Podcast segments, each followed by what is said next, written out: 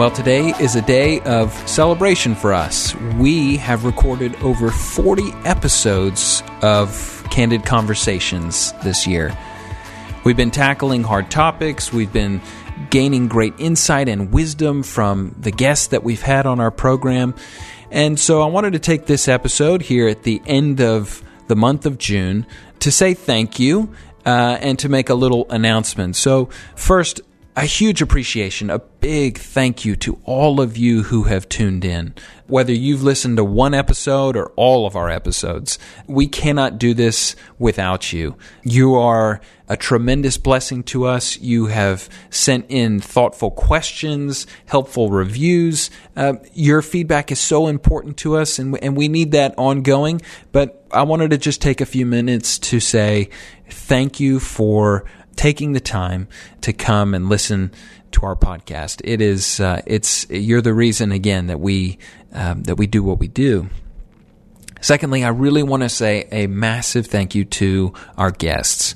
We've had such a range of guests uh, from people who have shared um, from an area of expertise, a particular area of study, and have Uh, helped us think really clearly and biblically about a particular area or field or issue, and that's been really helpful. And there are those that have come and, and been very honest about past pains and woundedness and hurts and sin.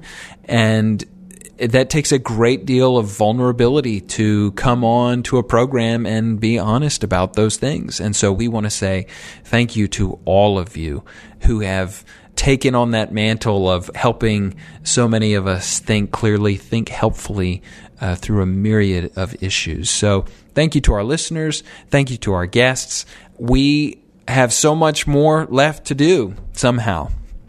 We're still coming up with new content. We're still sitting down and interviewing some really fantastic and wonderful people, and um, we're really excited and anxious to to share some of that new content with you. Uh, we continue to seek for truth. We continue to chase down Christ's truth, which all truth is Christ's truth, and we rejoice in that. And uh, we will continue to deal with uh, topics of the day and issues that we face, and that's something we're looking forward to continue continuing to do with you. If there are any topics, issues, anything that you want to see covered uh, this autumn, this fall, and even into 2021, please let us know. Please jump on your social media accounts and, and write to us or get on our website at ltw.org slash candid. Again, we really want to hear from you uh, so we know which trajectory, which direction uh, to take the podcast. We're always going to be centered on truth, but the topics and the conversations um, we're open and willing to have. Uh, we want to hear from your heart. A special note, a special announcement. We are, our team is going to be on a, a short sabbatical in July to focus on the creation of new content, to take a, a little break um, from recording. Um, again, it's been such a joy and a pleasure um, to work with my team, but they all have busy lives, and um, and so I want to make sure they get the rest that they need amongst the other tasks that they are uh, performing through leading the way. So in July, we will re air the top podcasts from the last year. Now, I know that many of you have just joined us recently, and so I hope you will take the time to download and go and listen to these programs and make sure you share them uh, if you find those particular episodes helpful. Share them with your friends and your family.